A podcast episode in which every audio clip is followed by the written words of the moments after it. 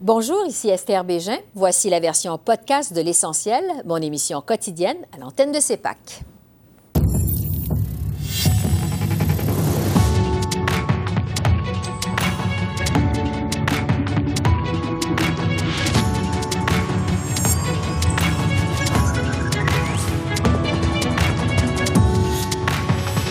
Mise à jour économique.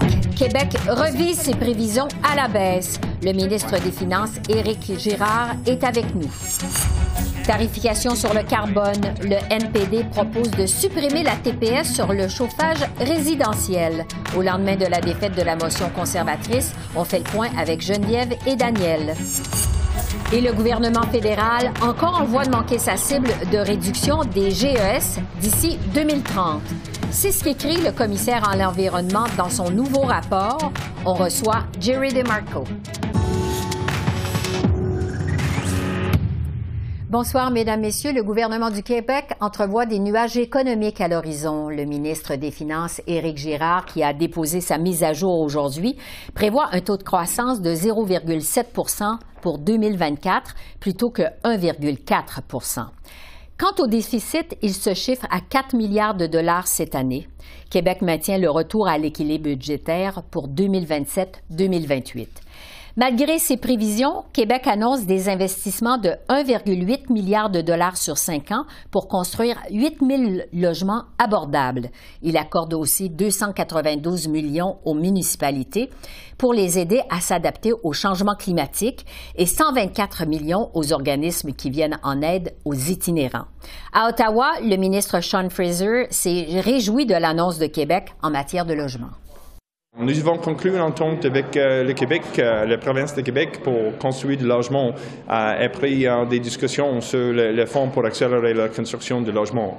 Euh, la totalité des de, investissements euh, provinciaux et fédéraux euh, est euh, un virgule huit milliard de dollars. C'est une entente historique euh, pour euh, la province de Québec et pour le Canada aussi.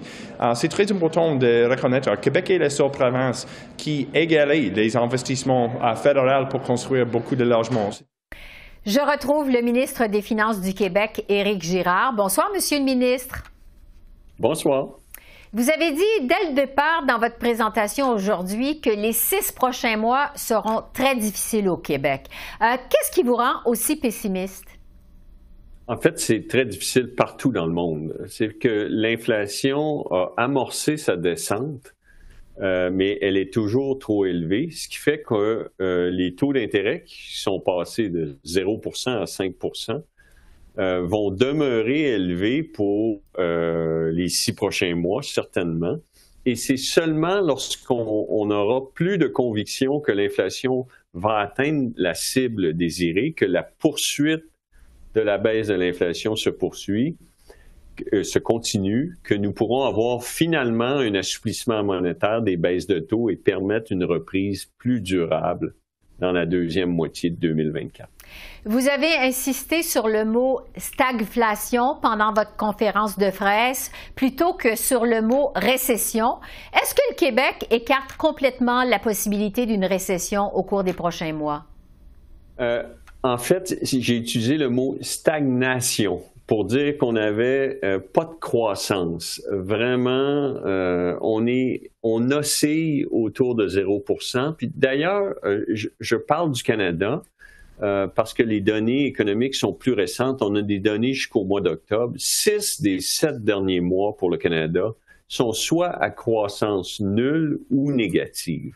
Et donc, on, on a une période qui est difficile au Canada, en Europe, au Québec, Euh, en Chine, et il y a seulement que les États-Unis qui vont bien, mais déjà, on, on pense que le, le meilleur pour les États-Unis est derrière nous.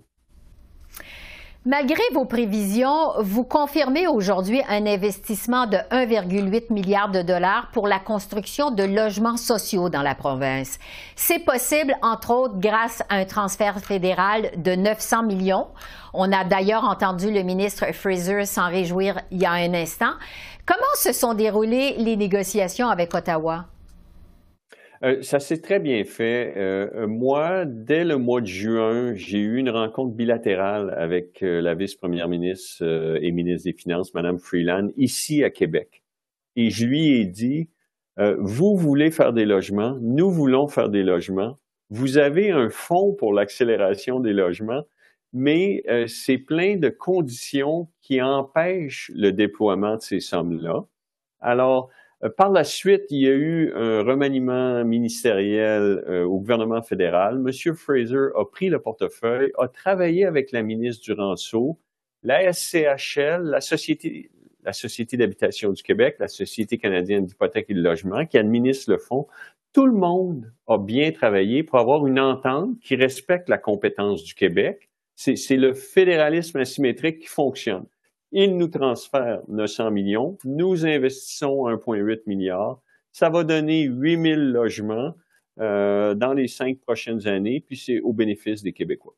On se rappelle, au mois de septembre, Ottawa a aboli la T P S sur la construction de logements locatifs. L'Ontario, on le sait, l'a imité peu de temps après. Pourquoi le Québec n'a pas choisi d'abolir la sa taxe? Pourquoi ne pas avoir suivi l'exemple du gouvernement fédéral? Bien, parce que, d'une part, euh, malheureusement, la T V Q est deux fois le niveau de la T P S, donc c'était deux fois plus cher pour nous. Et ensuite, c'est une mesure qui n'est pas particulièrement efficace parce qu'elle est, elle est très diffuse ou indirecte. Si on baisse les taxes, on pourrait dire que le bénéfice euh, serait un tiers pour les locataires, un tiers pour les propriétaires, un tiers pour les constructeurs. Bref, on n'a pas de garantie que ce qui, ce qui nous coûterait un virgule cinq milliard va vraiment donner des logements supplémentaires. Contrairement à ce qu'on fait aujourd'hui, où on a le contrôle sur le un virgule huit milliard et on peut affirmer qu'on va construire huit mille logements avec ça. Hum. Euh, on sait que c'est un choix. Ouais.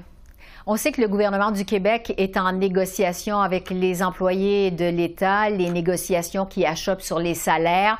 Euh, vous avez présenté une offre bonifiée aux syndiqués, mais le Front commun demande encore plus. Avez-vous une marge de manœuvre pour en offrir plus, justement? Non, parce que euh, ce qu'on a dans le cadre financier, c'est une croissance des dépenses qui respecte la capacité de payer des Québécois, une croissance des dépenses à trois pour cent par année. Et ce qu'on a à faire, c'est quatorze virgule huit pour cent sur cinq ans, qui est supérieur à la prévision d'inflation de douze virgule sept pour cent. Alors, euh, la réponse euh, la plus simple à votre question, c'est non, il n'y a pas de marge de manœuvre. D'ailleurs, nous avons dû utiliser nos marges de manœuvre pour faire les logements, pour lutter contre l'itinérance, l'adaptation au changement climatique, euh, la formation pour les... les en, Les, les, la formation en construction, et les, les inscriptions vont très bien d'ailleurs. Et, et donc, euh, les marges de manœuvre, on les a utilisées pour faire euh, répondre à des priorités sociales euh, urgentes. Mm-hmm. Mais euh, les syndicats ont annoncé trois autres journées de grève au mois de novembre. Vous n'en mettrez pas plus sur la table? Euh, non, ben, je, je, c'est pas parce qu'il y a des journées de grève qu'on va mettre plus d'argent sur la table. C'est un processus normal euh, de négociation. Je, je comprends que ça, ça a beaucoup d'impact pour les parents, pour les, les gens. Qui, euh, mais, mais pour ce qui est de la négociation comme telle, euh, les syndicats ont, ont leur droit. Euh, c'est la responsabilité de la ministre euh, Lebel et... et, et euh, Je, je, je prends acte de ce qu'a dit le syndicat, mais vraiment, je ne peux rien faire là-dessus. Ça se passe avec la présidente du Conseil du Trésor. Euh, parmi les autres mesures que vous avez annoncées aujourd'hui pour venir en aide aux Québécois, évidemment, il y en a pour quelques milliards. Euh, pourquoi ne pas avoir annoncé des chèques directs comme vous l'avez fait l'an dernier? Euh, ça, c'est euh, très simple. C'est que le régime fiscal à chaque année est indexé. Cette année, il sera indexé de cinq virgule zéro huit pour cent et l'inflation sera deux virgule sept pour cent. Lorsque nous avons donné des chèques en deux mille vingt-deux, il y a eu une surprise, c'est-à-dire qu'il y a eu l'invasion de l'Ukraine par la Russie qui a fait monter l'inflation à six virgule sept pour cent, mais le régime fiscal n'était indexé que de deux virgule sept pour cent. Donc, il a fallu compenser pour les besoins essentiels des Québécois, la différence entre l'indexation du régime fiscal et l'inflation. Alors ça, c'était la situation en deux mille vingt-deux. deux mille vingt-trois, l'indexation était de six virgule quatre pour cent, l'inflation quatre virgule six. deux mille vingt-quatre, l'indexation sera de cinq virgule zéro huit, l'inflation est prévue à deux virgule sept, donc il n'y a pas de nécessité de chèque. Mais je rappelle qu'on a des mesures en place. La baisse d'impôts de deux mille vingt-trois, qui, les déductions à la source ont, se sont amorcées en juillet, mais sur votre rapport d'impôt de deux mille vingt-trois au trente avril deux mille vingt-quatre, vous bénéficierez de la baisse d'impôts pour les six premiers mois de l'année deux mille vingt-trois. Oui, mais les Québécois ne doivent pas s'attendre à d'autres baisses d'impôts éventuellement. Pas pour l'instant, parce que euh, vraiment, j'ai un rôle de fiduciaire. Euh, on a fait dix milliards de déficit l'année deux mille vingt vingt et un de la pandémie. Euh, il fallait répondre à l'urgence sanitaire. Il, il fallait euh, donner des moyens à la santé de combattre ce qui était euh, extrêmement euh, important, euh, un, un défi extrêmement important. Et là, on, a, on attend quatre milliards de déficit cette année. On doit converger doucement vers l'équilibre budgétaire en vingt-sept vingt-huit. Et puis pour ça, ce qu'on a dans le cadre financier, c'est trois pour cent de croissance de dépenses. Éric Girard, ministre des Finances du Québec, merci beaucoup. Merci de votre temps. Merci beaucoup. La taxe carbone continue de monopoliser l'attention sur la colline parlementaire à Ottawa. Aujourd'hui, c'était au tour du N P D de déposer sa motion, un jour après avoir appuyé celle des conservateurs. Le N P D propose de supprimer la T P S sur le chauffage résidentiel et de taxer les profits des sociétés pétrolières pour financer un programme national sur les thermopompes. On écoute le chef du N P D. On a un hiver qui s'en vient et les gens ont peur pour euh, le coût de chauffer leur maison. Le plan des libéraux était un plan divisif, clairement divisif. Les conservateurs n'ont pas un plan pour faire face à la crise, crise climatique. Donc, notre plan rassemble le pays avec notre mesure d'enlever les T P S sur le chauffage domestique. C'est une mesure qui aide tout le, tout le Canada, tous les Canadiens dans toutes les régions. Deuxièmement, on veut aider les gens à acheter des thermopompes. On veut avoir un plan qui, qui donne de l'aide facile, efficace à tout le monde à acheter des, des thermopompes pour réduire le coût de chauffer leur maison, mais aussi pour réduire leurs émissions. J'en discute avec les politologues Geneviève Tellier et Daniel Béland. Bonsoir à vous deux. Bonsoir. Bonsoir. La motion des conservateurs a donc été battue hier. Les libéraux et le Bloc ont voté contre. D'ailleurs, il n'y a pas un seul député libéral qui a voté en faveur de la motion. Euh, Geneviève, est-ce que Justin Trudeau a évité le pire avec ce vote-là? Oui, effectivement, pour deux raisons. La première, c'est qu'il a, il a réussi à défaire la motion, donc il y a un autre parti qui l'a appuyé, c'est le Bloc québécois. La deuxième raison, c'est qu'on aurait pu penser que des membres de son propre caucus auraient pu voter en faveur de cette motion-là, et là, ça leur aurait montré de la division au sein du Parti libéral. Et ce qui aide Trudeau, Justin Trudeau en ce moment, c'est l'unité qu'il y a derrière lui. On sait que plusieurs se posent des questions sur son leadership, mais on n'a pas encore vu de grosses critiques à l'intérieur même du Parti libéral, et donc ce vote-là vient un peu solidifier la place de M. Trudeau là, à la tête du Parti libéral. Oui, mais Daniel, est-ce que ça place certains élus libéraux en milieu rural, en position difficile, en dehors de l'Atlantique, vous pensez? Vous savez, il n'y a pas tant de députés libéraux en milieu rural, en dehors de l'Atlantique. Donc, ce n'est pas un gros problème pour les libéraux. Euh, si on parlait des conservateurs, ils en ont beaucoup de députés dans les... Euh, dans les régions rurales euh, en dehors des maritimes euh, de, de, du, euh, de Terre-Neuve. Mais euh, bon, je pense que c'est pour les libéraux, euh, c'est pas un enjeu majeur. Euh, on, on parle d'un nombre limité de députés et c'est plus important pour eux, je pense, c'est de, de conserver ce, cette unité-là euh, dont Geneviève a parlé. Et, euh, et je pense que la, la discipline de parti fonctionne très bien chez les libéraux. Et ce qui compte pour les libéraux, c'est vraiment Euh, la région de Montréal, la, ré- la grande région de Toronto, euh, Vancouver et, euh, et Winnipeg. Et c'est surtout donc les, les, les grands centres urbains, les banlieues, plus que les, les régions rurales, surtout en, en dehors des, des provinces de l'Atlantique. Oui. Euh, Pierre Poilievre a déclaré hier que les libéraux ont formé une coalition coûteuse avec les séparatistes pour imposer une taxe sur les Canadiens et diviser le pays. Ce sont ses mots, c'est ce qu'il a dit. Euh, Geneviève, les conservateurs répètent vraiment la même formule, que ça coûte cher voter pour le Bloc. Euh, est-ce que c'est une bonne stratégie même si la taxe carbone ne s'applique pas au Québec? Ça pourrait être une bonne stratégie. Ça dépend comment les, les électeurs vont le percevoir. Je pense que différents électeurs vont voir les choses différemment. Euh, c'est vrai que c'est que c'est que M. Poilievre a tort, euh, la taxe carbone n'existe pas au Canada, puis il a beau essayer de nous convaincre que oui, mais il y aurait une autre taxe, euh, ça passe pas vraiment la, la rampe. Par contre, d'essayer de montrer que euh, c'est à cause du bloc euh, qu'on a un gouvernement minoritaire puis que c'est un gouvernement libéral, ben là, ça peut peut-être euh, séduire certains électeurs. Et ce que finalement cherche M. Poilievre, c'est avoir un mandat majoritaire fort lors de la prochaine élection. Donc, ce qu'il dit, c'est qu'en ce moment, euh, tous les autres partis nous amènent à un gouvernement minoritaire libéral et ça, ça coûte cher. Et marteler sur l'aspect économique, ben c'est ça qui est payant en ce moment parce que c'est la préoccupation numéro un de la plupart des Canadiens. Et c'est sans doute la force aussi du Parti conservateur qui veut se présenter comme étant le parti de l'économie. Alors, euh, M. Poilievre essaye de mélanger un petit peu tout ça.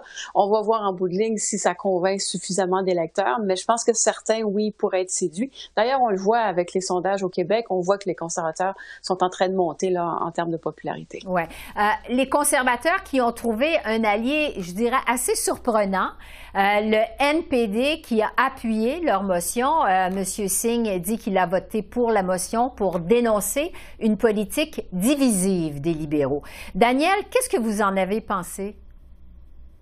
Je pense que les, compte tenu que les, du fait que les libéraux euh, vraiment sont dans une mauvaise position dans les sondages, que Justin Trudeau est impopulaire, euh, le fait que le N P D est directement associé euh, au gouvernement Trudeau à cause de, de l'entente qu'ils ont signée euh, au, en mars de l'année dernière, donc l'entente législative qu'ils ont signée, je pense que c'est de bonne guerre pour eux, dans certains dossiers, de euh, s'opposer euh, aux libéraux pour montrer ouais. qu'ils ne sont pas euh, tenus en laisse par Justin Trudeau, si on veut, qu'ils ont leur propre mot à dire, leur autonomie, et qu'ils peuvent critiquer les libéraux lorsqu'ils ne sont pas d'accord avec eux. Oui, mais il y a quand même, Daniel, six députés néo-démocrates qui se sont abstenus de voter, dont le Québécois Alexandre Boulerice. Qu'est-ce qu'on peut décoder de ça?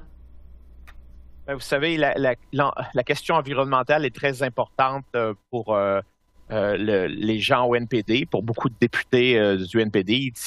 Vraiment, ça leur tient à cœur et c'est important pour le parti. Alors, c'est sûr que s'allier avec les conservateurs dans un dossier comme celui-là, euh, pour, au fond, éroder encore davantage euh, la, le soutien envers euh, le, l'idée d'un prix sur le carbone, bien ça, c'est, ça va à l'encontre un peu de la philosophie du parti euh, en matière de, de lutte contre les changements climatiques. Alors, euh, je pense qu'on peut comprendre que certains, euh, certains députés se soient abstenus, mais euh, quand même, pour euh, le N P D, c'est simplement un exercice un peu périlleux quand même. On veut montrer qu'on on est, on est vraiment euh, euh, séparés des libéraux. On ne suit pas toujours euh, les libéraux. On peut s'opposer aux libéraux, mais en même temps, quand on parle de la question environnementale, être associé aux conservateurs dans un dossier comme ça, c'est un peu problématique. Alors, je pense que le fait qu'il y ait eu autant d'abstentions Euh, chez les députés du N P D, ça reflète euh, ce malaise qui existe un peu d'être euh, au fond en, avec une sorte d'alliance là, pour un vote avec euh, les conservateurs. Ouais. Et selon le National Post, justement, il y a des hauts responsables au N P D qui disent maintenant qu'ils pourraient carrément déchirer cette entente avec les libéraux et revenir à un soutien au vote par vote. Euh, ils disent que c'est un scénario qui est réel. Geneviève, est-ce que vous vous attendez à ça? Oui, moi, je pense que ça peut être réel. Euh, évidemment, il va y avoir un calcul qui va être fait par le N P D et je pense pas qu'en déchirant l'entente, ils sont prêts à aller en élection. Le N P D est aussi très fragile dans les sondages, donc c'est pas c'est pas garanti qu'ils vont faire mieux si on avait une nouvelle élection euh, assez rapidement. Maintenant, faut pas oublier le dernier congrès néo-démocrate qui a eu lieu le mois passé où les militants ont dit ben ça nous prend coûte que coûte une politique d'assurance médicaments.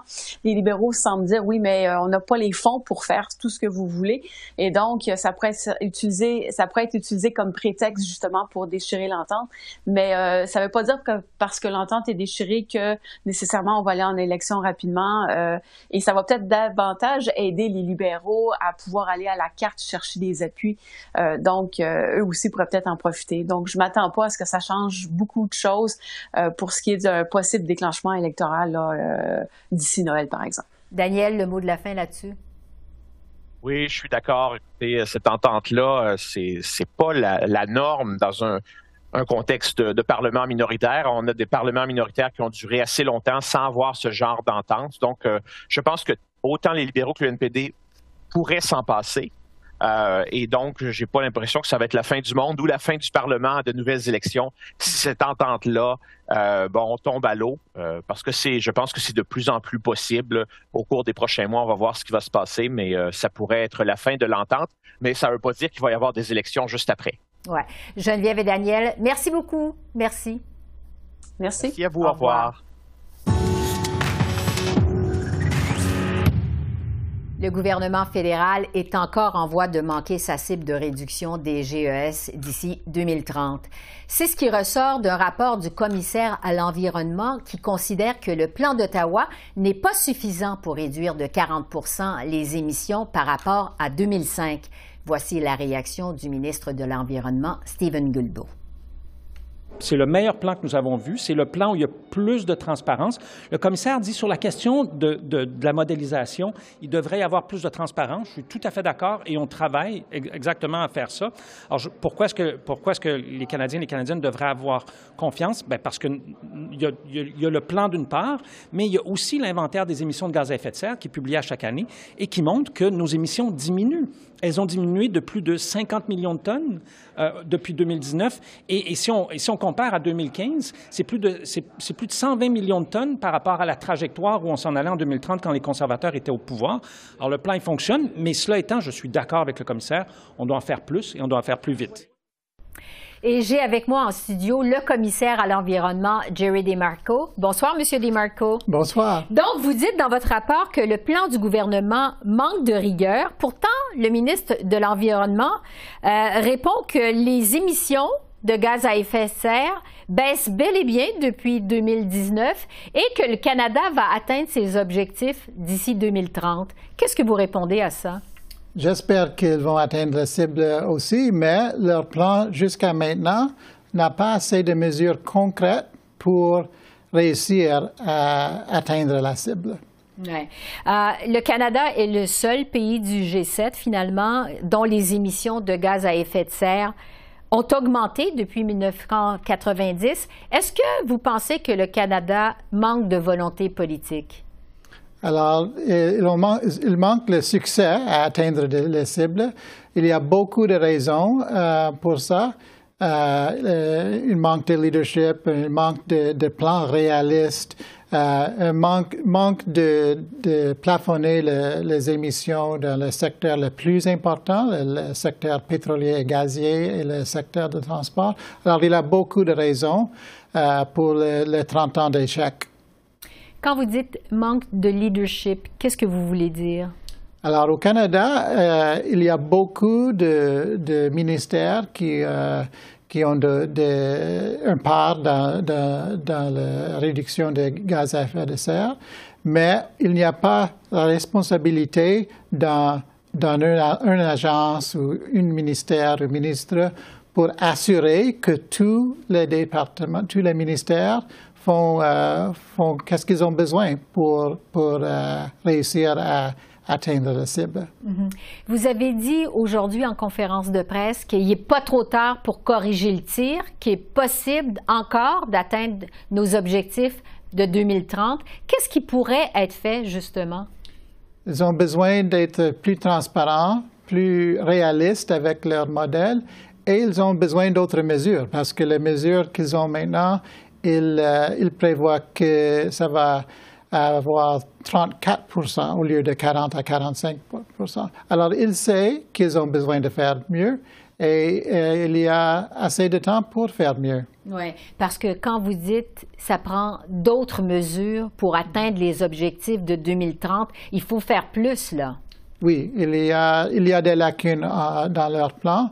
Et, et on entend de, du ministère qu'ils qu'ils veulent, veulent remplir ces lacunes. Est-ce qu'ils vont faire assez? On verra.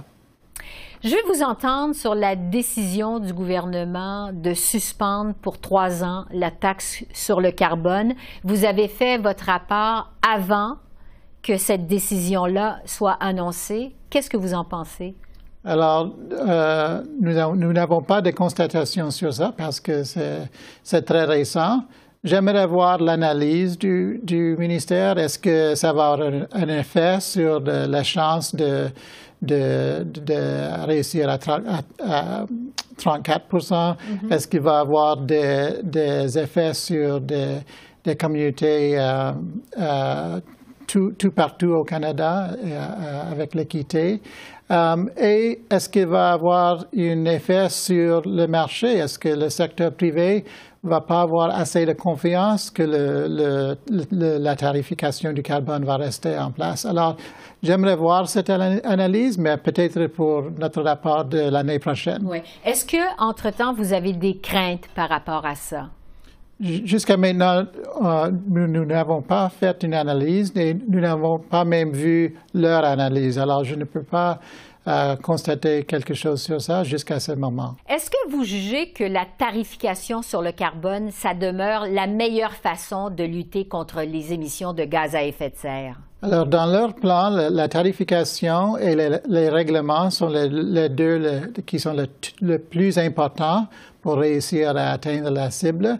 Si on enlève un de les deux, on a besoin de remplacer avec une autre mesure très significative. Ce n'est pas quelque chose... Il y a quatre-vingts mesures dans le plan, mais il y a quelques-uns qui sont très, très importants.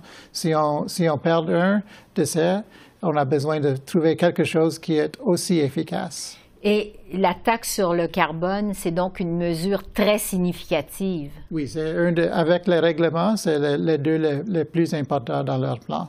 Oui.